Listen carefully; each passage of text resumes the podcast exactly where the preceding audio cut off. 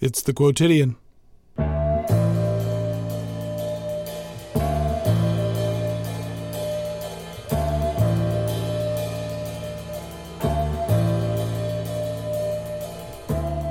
It's episode 19 with Dr. Becca Tarnas.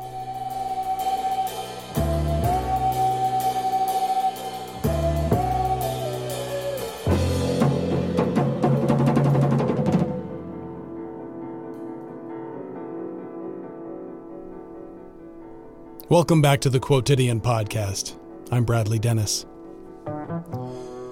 In the world of astrology, the name Richard Tarnas is well known.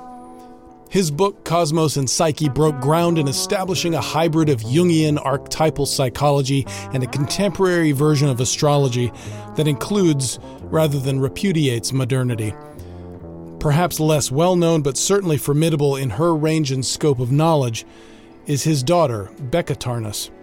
Becca is a scholar, an artist, and a counseling astrologer, and an editor of Archai, the Journal of Archetypal Cosmology. She received her PhD in philosophy and religion at the California Institute of Integral Studies, and her dissertation was titled The Back of Beyond The Red Books of C.G. Jung and J.R.R. Tolkien. She now teaches at both Pacifica Graduate Institute as well as the California Institute of Integral Studies, as well as several other online educational platforms. She's published one book thus far titled Journey to the Imaginal Realm A Reader's Guide to J.R.R. Tolkien's The Lord of the Rings. We spoke about the intersections of creativity in her work as an archetypal astrologer, about how astrology positively impacts the world today and what astrology holds for both the skeptical mind and the believer alike.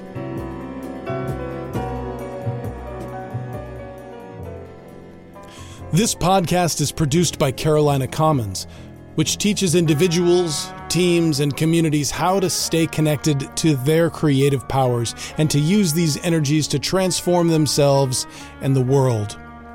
A majority of our work is focused on helping young people recapture their attention and to connect to meaning in an increasingly distracted world. We need your support to continue making this show and to offer our classes and content to those who need it most. So please take a moment, visit patreon.com slash Carolina Commons and consider joining our membership or to make a generous donation of any amount to this important work. Thank you. And thank you again, as ever, for being here and for your creative presence in this conversation. And now, please enjoy the soulful intellect of Dr. Becca Tarnas.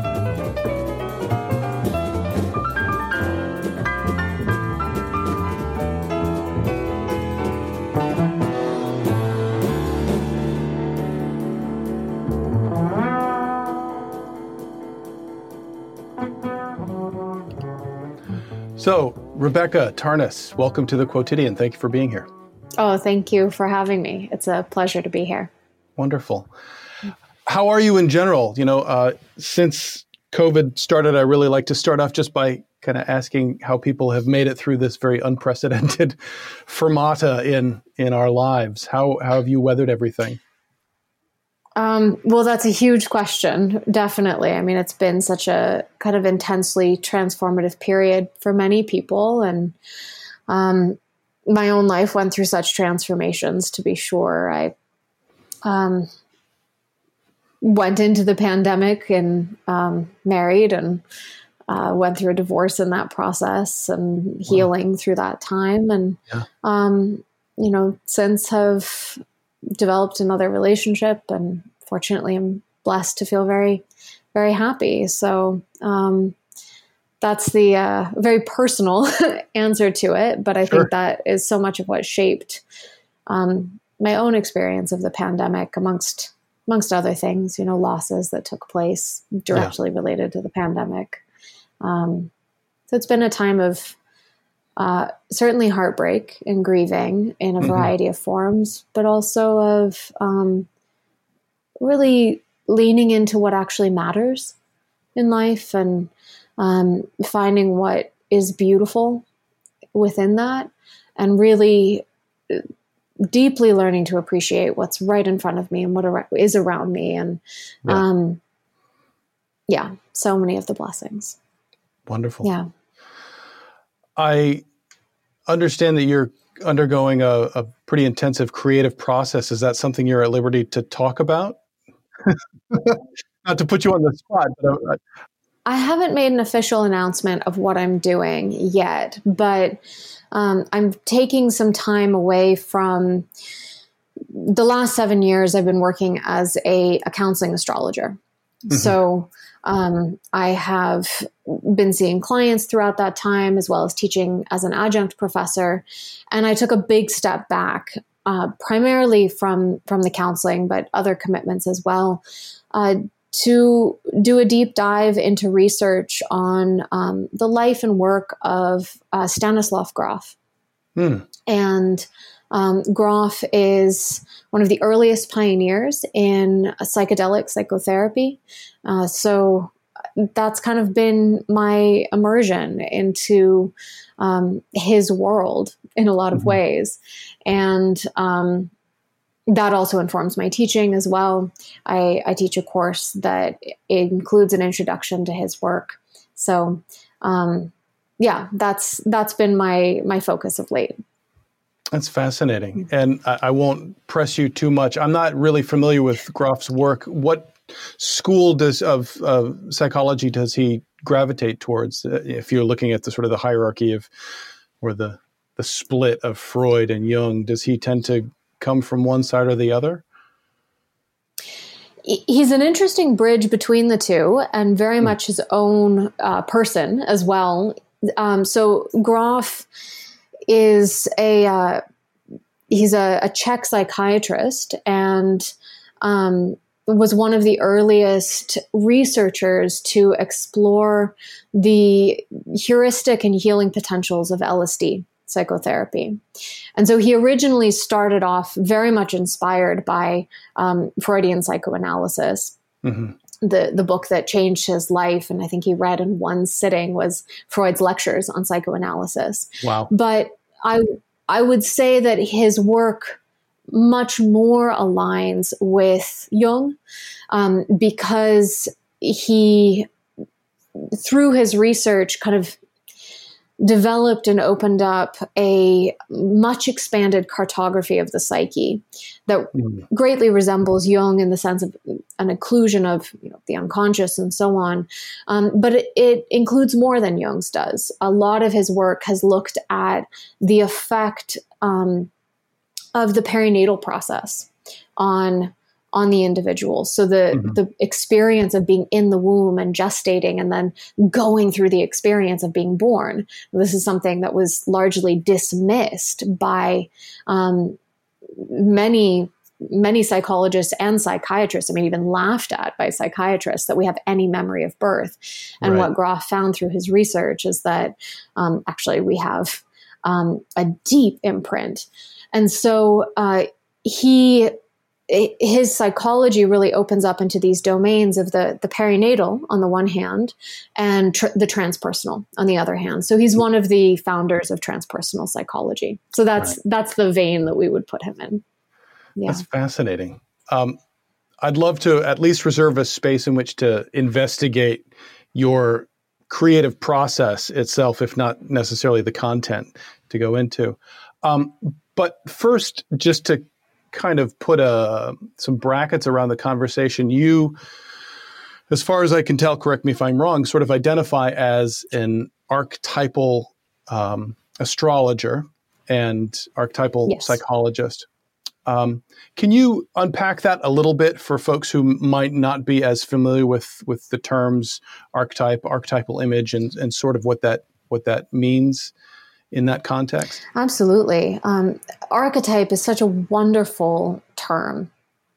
And um, those who come to it through a psychological background, say a Jungian background, might be more familiar with the term archetype in the sense of psychological archetypes. Mm-hmm. Or um, for Jung, he described archetypes this isn't fully the case, but to kind of simplify it, he often spoke about archetypal figures of the human psyche. So these archetypal figures are, um, you know, the great mother, the hero, the uh, the wise old man, the shadow, uh, mm-hmm. the anima, and the animus. I mean, these are very familiar. These are familiar friends of the Jungian um, cast, right. and um, but Jung inherited the idea of archetypes from a very long philosophical lineage. Mm-hmm. He's really the person who brought it into psychology. And we can trace archetypes as a philosophical concept back to Plato, so back mm-hmm. to ancient Greece.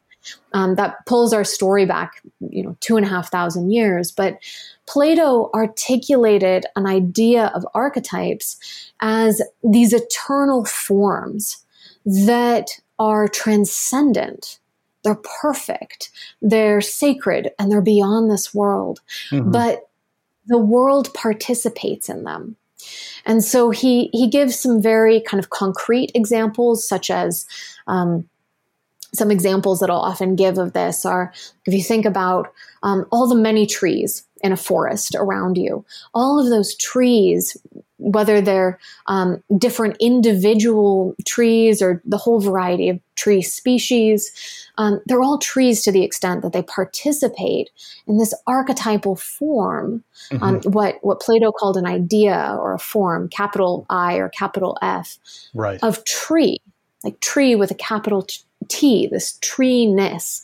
Um, mm-hmm or you know another example he likes to give of, of uh, horses all the particular horses of different color size speed they're all horses to the extent that they participate in the archetype of horse the capital h right. or horseness so in this transcendent realm there's a um, this archetypal form of horse, this archetypal form of tree. There's more abstract forms such as beauty. So everything that we find beautiful, whether that's um, a blossoming flower or a sunset or a landscape or a beloved. Everything we find beautiful is beautiful because it participates in the form of beauty.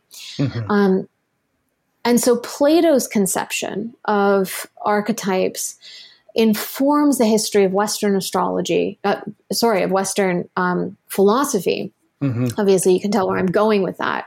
that um, when it comes to astrological practice, um, the some people have recognized that the qualities associated with the particular planets in astrology um, that they're actually they're archetypes in their own right. right. Um, so each one of the planets is associated with a particular kind of complex archetype or a set of meanings. Um, so we were just talking about beauty as an archetype in Plato's terms. In mm-hmm. astrology, the planet Venus, for example, is associated with the archetype of love and beauty and attraction and desire and um, pleasure and sensuality, but also the arts, um, artistic creativity, um, all expressions of aesthetics, and so on. You can kind of see how I'm using a yeah. lot of different words. But it's almost like they're metaphors for each other. They're describing sure. this deeper archetypal principle.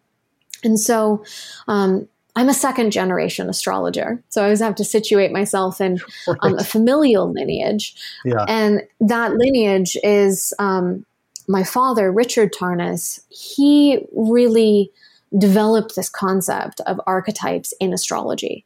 And that's because he had a philosophical background. He um, you know, had been educated knowing um, about Platonic forms and ideas and Aristotelian universals and Jungian psychological archetypes. And mm-hmm.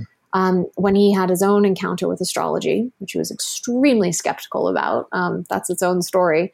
Yeah. He, he started to recognize that, oh, these are archetypes. And so um, the branch of astrology that he developed and that I've um, along my own journey come to work within is uh, very much informed by this archetypal perspective. So it's really complementary with Jungian psychology, with the archetypal psychology of James Hillman um, and others, because it shares that common ground of archetypal thinking or the archetypal perspective.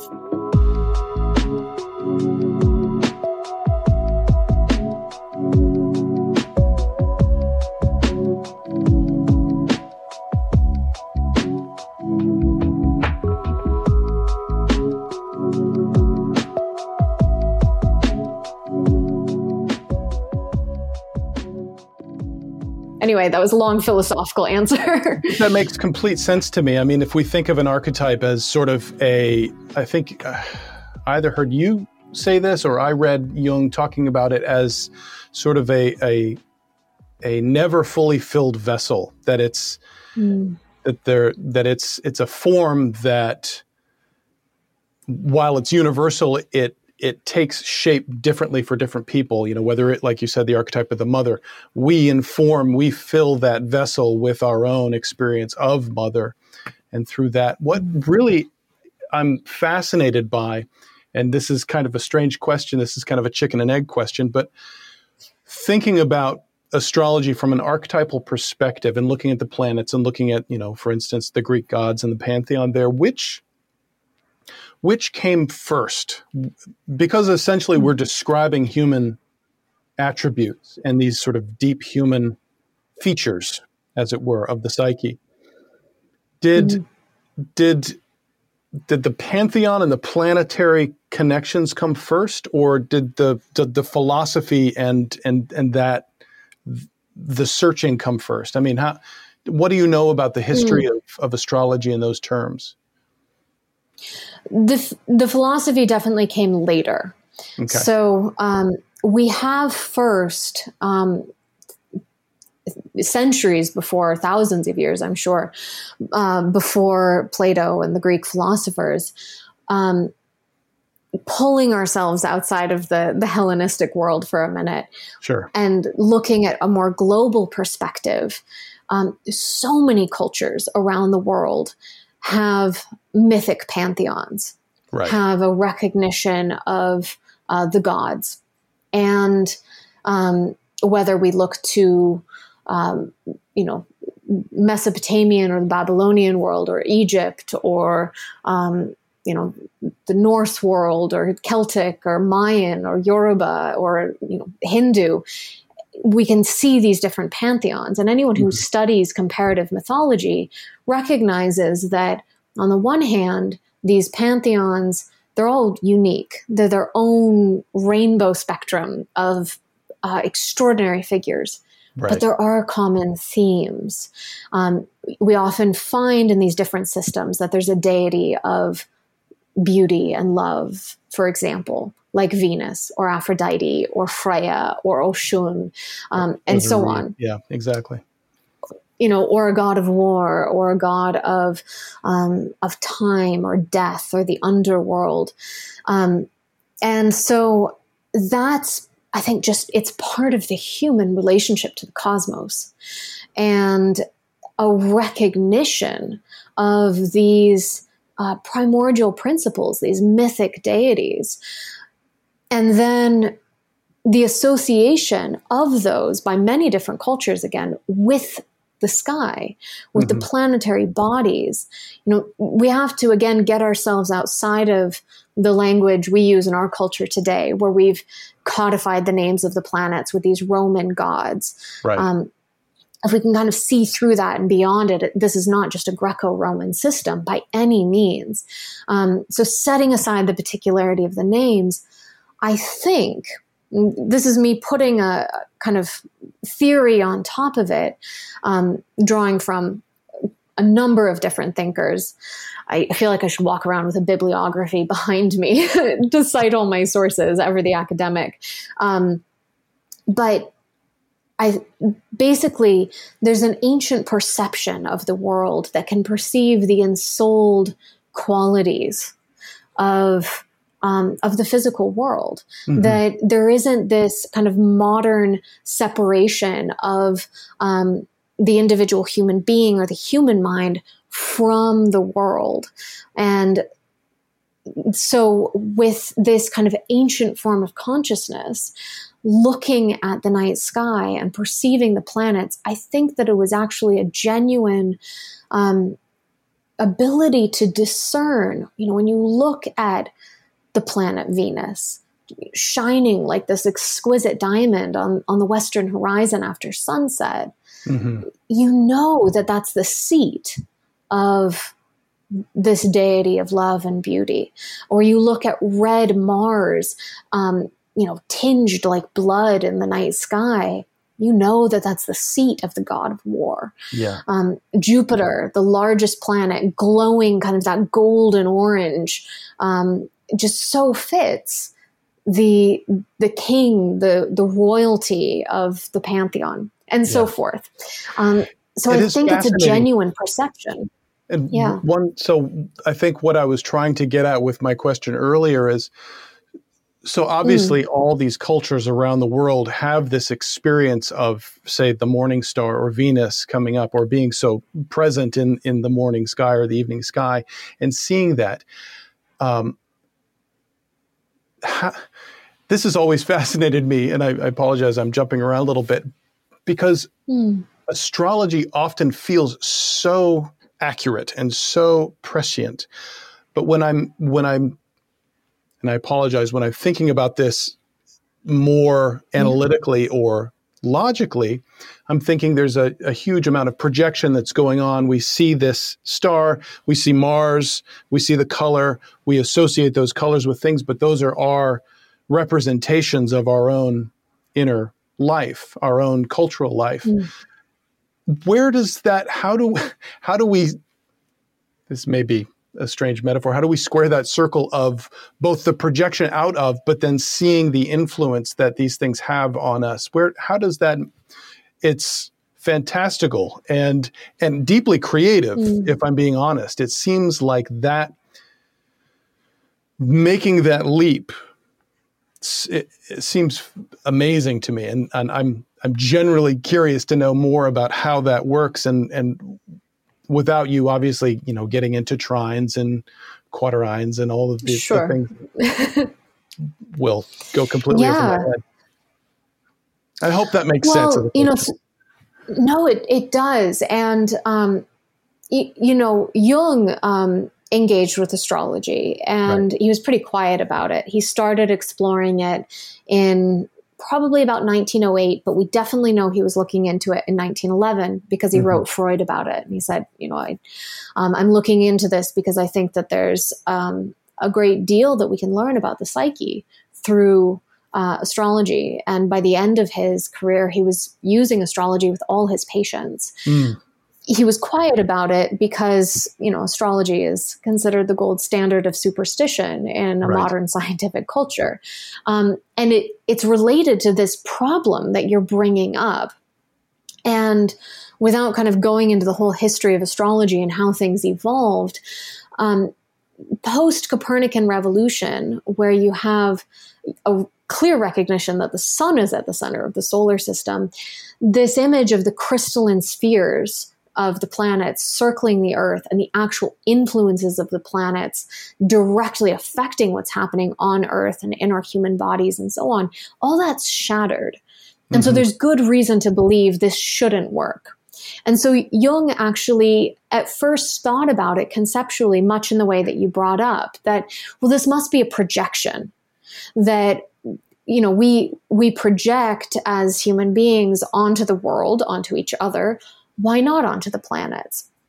And that's, um, there are actually many astrologers today that do view it through that lens mm-hmm. and still find it very useful as a psychological tool. I happen to not be one of those people yeah. because I would situate myself more, you could say, in a later Jungian perspective. Um, Jung had to contend with this category of phenomena that didn't fit the projection category. Mm-hmm. And that was the, the phenomenon of synchronicity. Right. That when you've experienced certain synchronicities, such as the, the scarab beetle one that he tells in his essay, that are so clearly not caused by the individual having the internal experience, and it's so exactly spot on mm-hmm. with what the internal experience is then you start to recognize the world itself is speaking to you.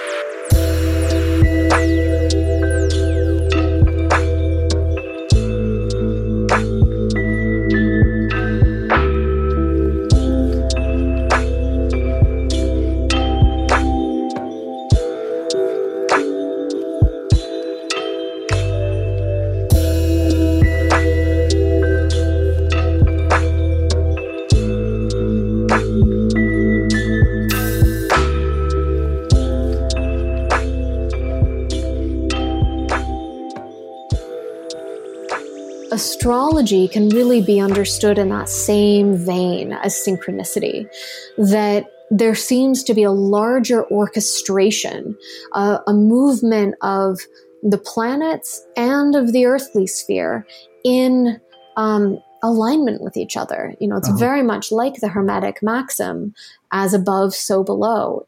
And I think that's a clear um, it addresses the issue of why science has largely thrown out astrology or won't even look at it mm-hmm. because there is no physical causation there. Right. There's not, you know, uh, gravitational waves or nano beams or something that are causing the events. That's too mechanistic, mechanistic and materialistic and kind of deterministic as well from what we actually see with these correlations, where yeah. on mm-hmm. the one hand, they're too precise, accurate, and consistent to just be projections. But they're also too nuanced and open to human participation and kind of poetically creative beyond what the human being could ever come up with to be physically caused. Um, yes. And so the synchronicity uh, perspective kind of holds both together in a really beautiful way that it's it's not physical it's not just human projection um, but it's a recognition of the ensouled nature of the cosmos itself. So that i hope that helps answer what it does absolutely. And i mean you're definitely speaking my language in terms of you know jung and and synchronicity and that and especially thinking about Jung's work in the Red Book, which I know you've taken a great deal of time with, and the mm. idea of the transcendent function um, in in this imag- active imaginal process. How much of that, this intuitive, image based sort of liminal space, do you inhabit when you're giving, say, a, a reading, a chart reading for someone, or an astrological reading? How much of that interplay? You know there's mm-hmm. obviously the the science of the chart and and figuring out where things are at a particular point in time and where you are relative on the planet but then you mm. as it really feels like an art to me of interpretation and familiarity with the archetypes and familiarity with the the images and how to how to relate those to the individual that you're working with. Can you talk a little bit about that process? Absolutely. That's a great question. I've never been asked that. Oh, um, well, I would. um, no, I, I love thinking about it in that way. There's a slight differentiation between what happens in a consultation and my own independent study of the archetypal principles mm-hmm. by myself, kind of leading up to that, especially when I was first learning astrology, where I would say there's a great deal of um, learning who these planetary archetypes are through various non ordinary states of consciousness. Mm-hmm um, through different modalities such as active imagination or holotropic breathwork or sacred medicine, where you get a kind of direct, um, or as direct as we can get, perception. Yeah. Of the archetypal principles. And so that then informs what I'm bringing into a session. So that, let's say, somebody has a um, a Moon Neptune aspect, I already have a very deeply felt sense of who the lunar archetype is and who the Neptune archetype are. Right. And I've also got a good sense of how they combine um, really from two streams of knowledge. There's the more intellectual, uh, technical side, because, um, you know, I've, in terms of d- reading what other people have written about those combinations, um, research into uh, individuals who have that combination and what they've you know self-reported what other astrologers have compiled about that yeah. and then my own kind of felt intuition of it and my own direct experience of that combination when say i'm going through a transit of that i think a huge part of being a good astrologer is doing your own self-study tracking your mm. own transits studying your own chart letting life teach you astrology not just the books yeah. and then see how they check out together and so all Empirical that comes knowledge. into the session empirical knowledge exactly yeah. Yeah. Um, i think a lot of people don't think that that takes place in astrology but it really is it's you know tr- testing that again and again and again um, and so in the reading itself let's say I, I meet someone with moon neptune it's a combination i would say largely it's all of that intellectual knowledge and my own experience coming together and i'm in a more rational place yes. when i'm in the session. Um, plus for me i think it's really important just to be holding the space for the person. Right. Um, and so the less of being in an imaginal place as you were bringing up and more in a place of emotional attunement okay. where i'm being sensitive to well how is this landing for the person because we're going into very intimate material here. Right. Um, and then sometimes there'll be flashes of that more kind of imaginal um, perception that comes into how I speak about it. So there's a lot going on at once mm-hmm. when you're giving a reading. Um, but I would say more of the, you know, being in a, an imaginal state, you could say, is taking place for me as a researcher outside the consultation room. Whereas mm-hmm. in the consultation room, I'm really there as a translator of these things and as someone holding the space for for the client. I see. Yeah. That's fascinating. And mm-hmm. I want to I want to talk there's two directions I really want to go and One is obviously about your creative process and how this work affects that.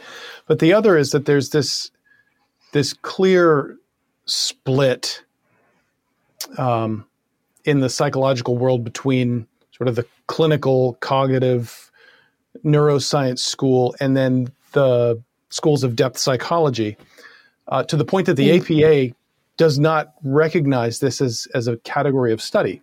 I actually, after I right. finished my MA, I went, you know, to join, get my student discount on the APA site, and they said, "What did you What did you get your degree in?" And I'm going through all of these lists, and there's cognitive, and there's you know, uh, uh, pretty much everything under the sun, but absolutely nothing in the realm of. I mean, the word unconscious not, is not even mentioned hardly on their website. Yeah. What we're talking about now with the sort of pseudoscience perception uh, of the established sort of scientific world and psychological world of of astrology, how do you how, what do you make of this distrust and where do you see that going, especially where we're at kind of in this postmodern moment? Mm. I I do see this split as in some ways it feels like it kind of carries the split between um, enlightenment thinking versus romantic thinking. Hmm. That um, if we go back a few centuries and um, the Western European lineage, at least, um, that you have, on the one hand, the Enlightenment thinking that is very um, devoted to you know reason the mind the intellect um, the scientific quest to know. The subject object split.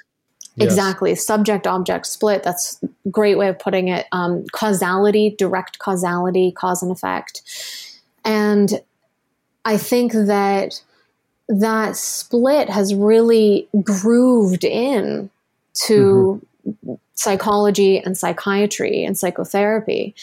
And so, where depth psychology has gone is carrying much more of the romantic spirit, the devotion to soul mm-hmm. and to art and poetry and, um, you know, creative principle. And those two, that split between the Enlightenment and Romanticism uh, being carried forward it they're each carrying two sides of the same coin. Neither sure. one is fully developing the picture. And actually being able to have a marriage of those two would be a far more fruitful endeavor. Um, but they both both sides have to stop um, demonizing and alienating the other. Right. Yeah. Um, and and that's a tricky thing for each of them to do because one side sees the other as dabbling in subjective nonsense and the other side sees sees the former as um, being too wedded to a kind of materialist behaviorist paradigm that leaves no space for interiority right. um, and therefore dismisses the vast amount of extraordinary knowledge and research that's being brought forward um, there are some interesting areas where they can start to merge but i do see those splits still taking place you know for example within um, the resurgence of psychedelic research that's mm-hmm. taken place in the last um, 10, 15 years yeah. that has um, brought back in a lot of the interior realm. Psychedelics do that. But it's also been very kind of wedded to a strictly um, scientific and kind of neurological model. And so then again, you lose the piece around soul and spirituality and mysticism and so forth. That's a kind of key component of um, right. of that work. Um, I have a feeling that that split just represents a very long process that we're in the middle of, and that may not be within our lifetime. It may not be within our grandchildren's lifetime, but I have a feeling those mm-hmm. will weave back together and they'll start to see how they're the inside and the outside of the same phenomenon.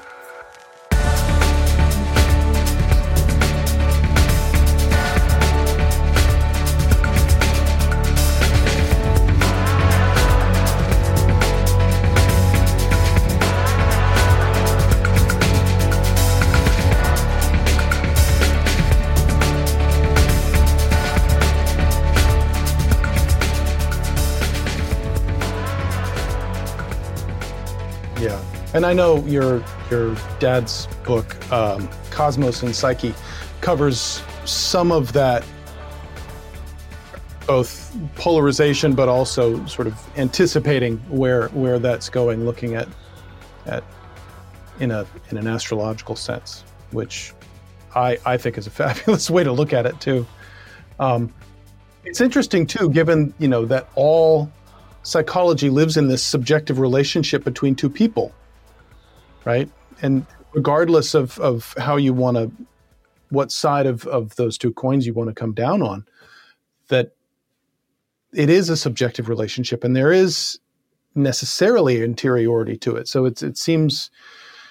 Are, are you familiar with arts based research as a uh, only by function? name? Um, Dr. Susan Rowland, who is at the Pacifica Graduate Institute, where I know you teach, occasionally, has a, mm. a wonderful series of books focusing on Jungian arts based research, which describes exactly this sort of uh, interiority as as scientific knowledge. And um, I highly recommend looking at some of that stuff. I think it might be another avenue towards the work that you're doing with Grof and, and the psychedelic renaissance work.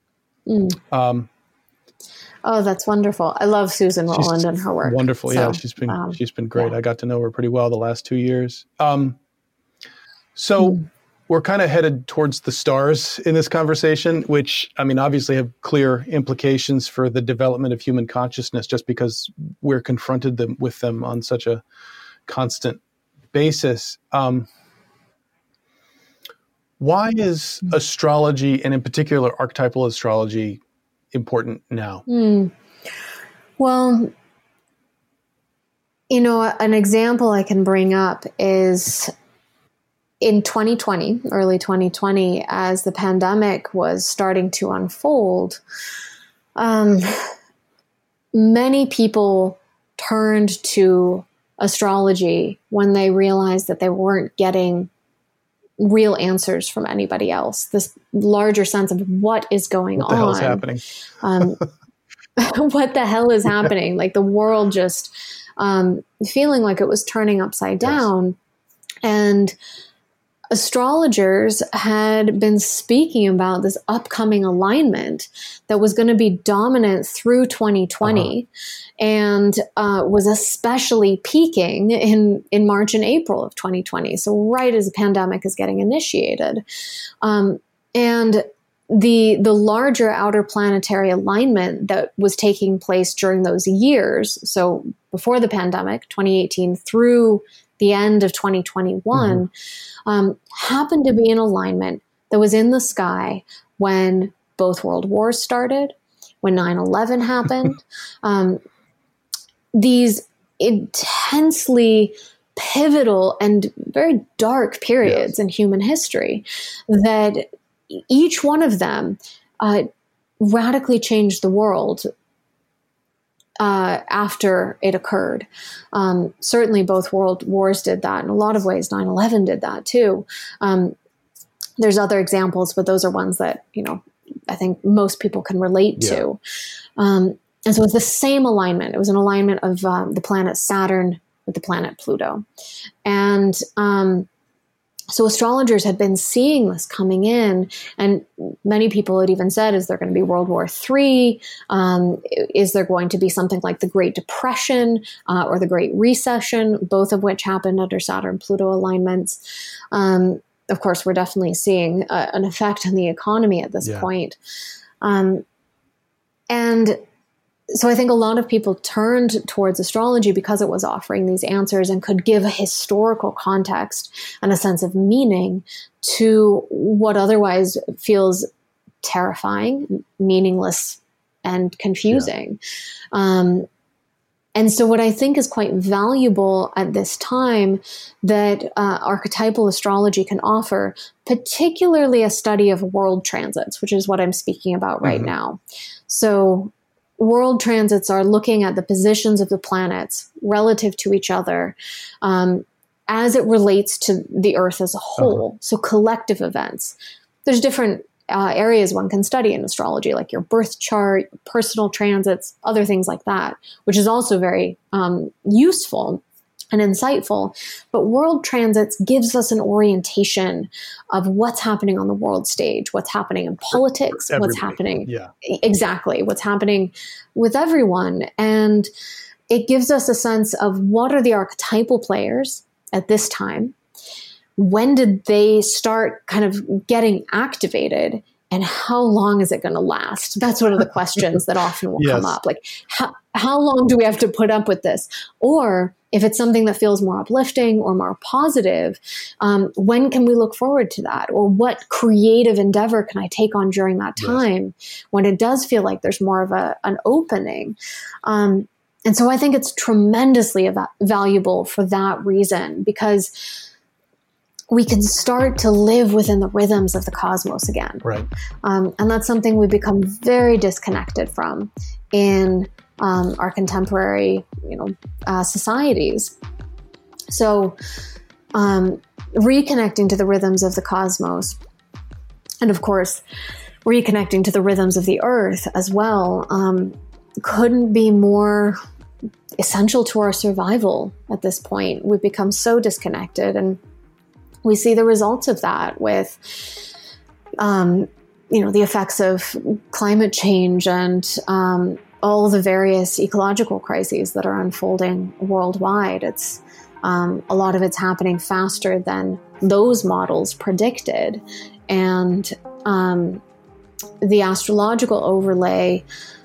We can look back historically on the one hand and see what's happened with different sets of transits, but also when we look forward and we recognize the conditions through other arenas of study, mm-hmm. such as um, you know climate modeling or population growth or economic models bringing all that into play um, why not bring in another way of knowing on top of that yes. to help us see when um, different events may unfold not in a concretely predictive sense but in this more archetypally predictive way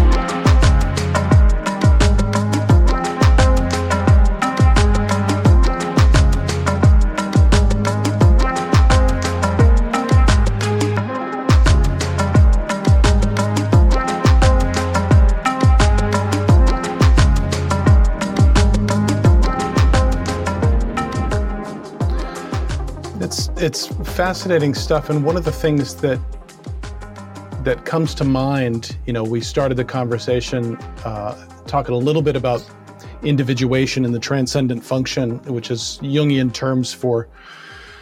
I'm paraphrasing wildly here, but the individual's process throughout life of integrating uh, their archetypes or archetypal images, I guess, as it were, to to kind of become wholly realized what your purpose is and sort of become the purpose the person that you were meant to be. I guess was is one way of putting it. Mm. How how does and I think I have an answer to this, but I'd love to hear you talk about it. How astrology, both sort of the world astrology, but then also this the personal astrology. How does it aid the transcendent function in that way, mm. and how how can it inform people in that in that process to learning about themselves and and and moving further mm. on that that life path to self understanding and mastery? Mm. That's a it's a beautiful question, and I think that when you bring astrology and depth psychology together, it, it really is a, a, profound marriage between the two. They support each other mutually in mm-hmm. some extraordinary ways. And what astrology offers to the depth psychologist is a kind of map of the psyche. So if you mm. go in and you're working with your your Jungian analyst, probably a lot of the work you're doing in the early sessions, you're identifying what are the archetypes that are at play within you within you that who's dominant, who's problematic, um, who is easier for you to work with, and that's a lot of the work is that identification process. When you look at your yeah. birth chart and you read it through an archetypal lens, there it is it's laid out. And you even can see those things that you're not going to admit to your therapist until like seven years in. it's there. And like, like what? Like what? Um, well, if, um, I'll just be very personal. Um, yeah. I have a Mars Pluto conjunction in my chart, and Mars Pluto can um, correlate with expressions of very deep um, rage and anger.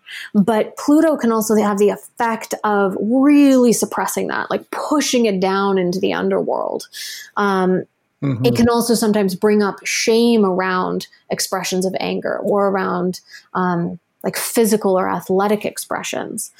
Um, and so often the way that I present myself, my kind of persona, you don't see a lot at least, I mean, maybe one does, but um, I like to think that one doesn't necessarily see the volcano that's in there. Right. Um, and that's one piece of who I am. It's not, of course, the full picture, but that's really stayed kind of down in in realms that I haven't wanted to bring forward.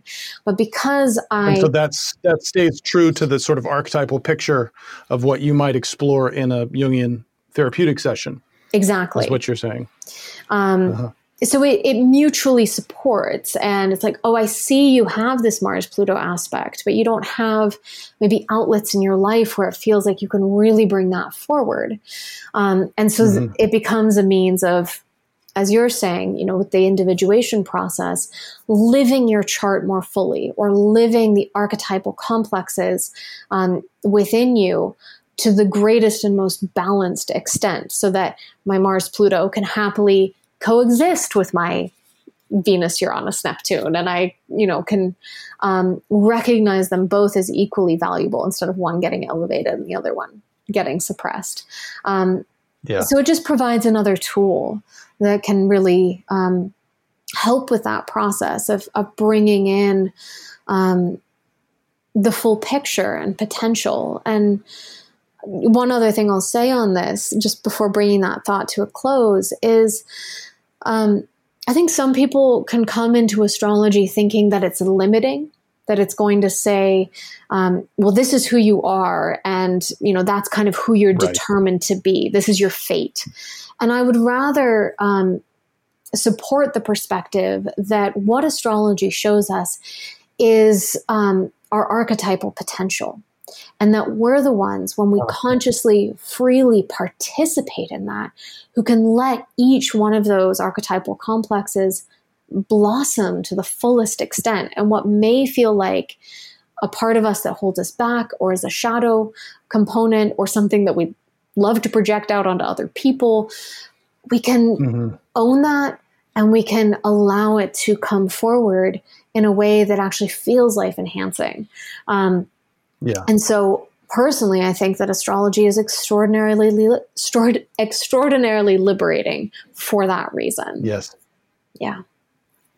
Yeah, it almost sounds as though the potential in identifying those archetypal powers as either represented in your chart or in sort of the Jungian framework of analysis, if viewed as just sort of the two dimensional pastiche that a lot of people see it as, can promote some of that maybe the tendency to dismiss as this is pigeonholing, but what you're talking about is an invitation to actually explore the full dimensionality of each of those things, whether it's the shadow, whether it's the animus, whether it's the puer or the senex or whatever these these roles as they appear both in your life but also as represented by the planetary alignments and, and positions. Exactly. That's it's fascinating stuff. It's absolutely mm. fascinating stuff. I'm curious how your work as an astrologer informs your life and your work mm. as as a scholar and a creator. Mm. Um, I at this point, astrology has so much become the uh, the water I swim in that it literally informs everything. I have to. Uh, Are you a water of, sign? Um, my sun is not in uh, a water sign. It's actually in a fire sign, Sagittarius. But um, I do have. And some, I don't mean to be dismissive of that. I just it, no, you mentioned water, and that, that image and metaphor is so poignant. I just thought, well, maybe. But well, let me affirm your intuition that I do have um, Mercury and Mars and Pluto um, all in a water sign. Um, so, and my descendant so there's definitely water well represented in my chart. Um, I'm a very kind of fire water person with a little bit of air, a little bit of earth. Um, but whether it's the water I swim in or the air I breathe, it in, astrology informs um, everything that I do. Honestly, um, if I'm reading a book or teaching a class, um, even if astrology has nothing to do with it, I'm what I'm teaching, I'll often be looking up, you know, the chart of the person who's written the book or the charts of the people the book might be about. If you go through my library, you'll see little planets in the margins. That's kind of how I'm doing my research along the way. Um, anytime mm-hmm. I watch a film or listen to music or um, go view, you know, paintings, I'm always, if I can, get the accurate birth data for for the creators of that. Um, so it's ongoing. It's it's part of my um, almost like a aesthetic enjoyment of life. And um, yeah, my partner and I talk about astrology all day long, um, whether it's about each other's charts or current transits or the world transits. Anytime we read the news, it's always kind of taking it in through this lens. So um, sometimes mm-hmm. I forget that it's actually doing research. It's just, it's at this point become so integrated into how I live. Um, so I can't really separate it out, oddly enough. Um, yeah. Yeah. it, it reminds me of, are you familiar with the Salome podcast? Uh, there's three three Jungian analysts and astrologers. I think mostly out of Portland, but somewhere they they they've created this session uh, or podcast rather where they're combining astrological readings with going through the Red Book and reading and doing these deep mm. analyses of of the Red Book. Wow! And it's absolutely fascinating. I, th- I think you'd really enjoy it, appreciate it. Salome podcast. Thank you for letting me know about that. I hadn't heard of it, but um, I'm so glad to know someone's doing that. I mean, Liz Greene, um, the Jungian analyst and astrologer, took that on in her book. Um, mm-hmm. uh, what was it called? Jung's the, astro- the astrological world of Jung's Liber Novus. Um, mm. she, I think she was the first one really to do that uh, close analysis and when I was doing my research on the Red Book, I was, you know, looking at his transits and so forth throughout. Um, but she, she took it to a whole other level. So I love knowing that someone's doing a kind of um, serial, in depth exploration of that because I think it really was part of Jung's intention to have the Red Book um, be seen through an astrological lens. It, it's yes, yeah, it's baked into it. That's great. It has that flavor, doesn't it? It yeah. certainly does. Yeah. yeah. That's fascinating. Mm. Well, uh, as as we're winding up the time here, um, I always end the podcast by asking our guests uh, one final question, which you mm. can take either as big or as little as you want. What is the question that's not being asked right now? Oh, wow, that's so good. Um, hmm. You mean in kind of mainstream sense? Uh, that's how I say it, but again, the wording is it's to you to. I have a friend, a good friend of mine, who I just interviewed, who's a, a sports writer, and and he when I asked him the question, he said it's funny because he he ends his interviews the same. He's like, "What's the question I forgot to ask you, or what's the question I haven't asked you yet, mm. or should I ask you?" And so the question that's not being asked yeah. in any context, in any framework that speaks to you the question that, that came to mind is why are we not asking in a more public way? Why do we keep othering each other? Mm. Why do we keep splitting off into these tribalistic factions of, um, you know, whether it's division by political party or race or gender or any other ideology? Um, yes. Why are we not seeing every person on this globe as human beings.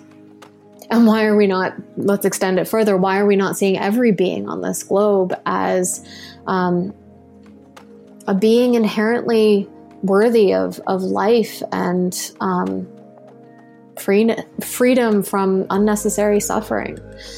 Um, but yeah, I, I would I would like to see more questioning around that of why is it that we're so quick to blame and other and split off and divide on every side.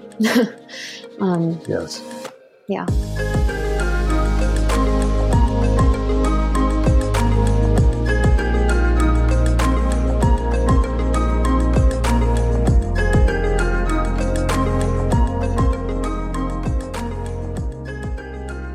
And do you see a role for your work in helping to bridge mm. that gap? Gosh, I hope so. um, I mean, I think that the the work that many of us are doing in terms of, um, you know, whether it's deep psychological work or um, you know deep in introspection and, and self transformation and relational transformation that by owning the parts of ourselves that we don't like that we repress or that are part of our shadow um, we do stop projecting them out onto each other and that yes. we can really lean into our shared humanity our shared um, inheritance as earth part of the Earth community as cosmic beings. Um, I hope that it can contribute to that in some small way. I think you're well on your way. thank yeah. you. Well, Becca Tarnas, thank you so much for your time and for being here. Uh, is there anything that you'd like to promote or tell us where we can find mm. you um, or anything that mm. we should be looking out for? Um, well, you can find me at um, my website. It's very simple to remember. It's beccatarnas.com. So it's just my name.com. And I actually do have something fun to promote. Uh, it's always exciting when that comes around. I'm going to yeah. be um, co teaching workshop for um, an organization called the Astrology Hub and I'm co teaching it with my father, um, which is very fun that we oh, wow. get to do this together. Um, and it's called Your yeah. Astrological Initiation. And so it's geared for um, every level of uh, astrological interest, whether you're a complete beginner or uh, deeply involved in astrological practice. And it's mm-hmm. really some kind of basics, but also guidelines in terms of holding the astrological worldview and ethics and and ways to approach astrological research and study. And um, yeah, it's something that we've talked about doing in some form for a long time, and um, we were invited to do this for the Astrology Hub. So it's um, that's taking place in September. Um, I think it's Okay. September twenty first, with a follow up Q and A on the twenty seventh. Um, but they haven't started officially promoting it yet, um, or at least not terribly widely. So more will be coming out about that. I'll post about it on my website and social media and all those places. yeah, Excellent. Well, if we can, we'll put a link to it in the description down below the, wonderful. the podcast and the video. Thank you. Again, Becca, Thank you for the generosity of, of your work and your time. Mm. It's been a real pleasure. Thank you as well. You're a wonderful interviewer. I so enjoyed this conversation and your questions. And um, yeah, I just wish you the absolute best as you continue with this beautiful project and everything that you're bringing forward to uh, to contribute to the world. Thank you very Yeah. much. I appreciate that.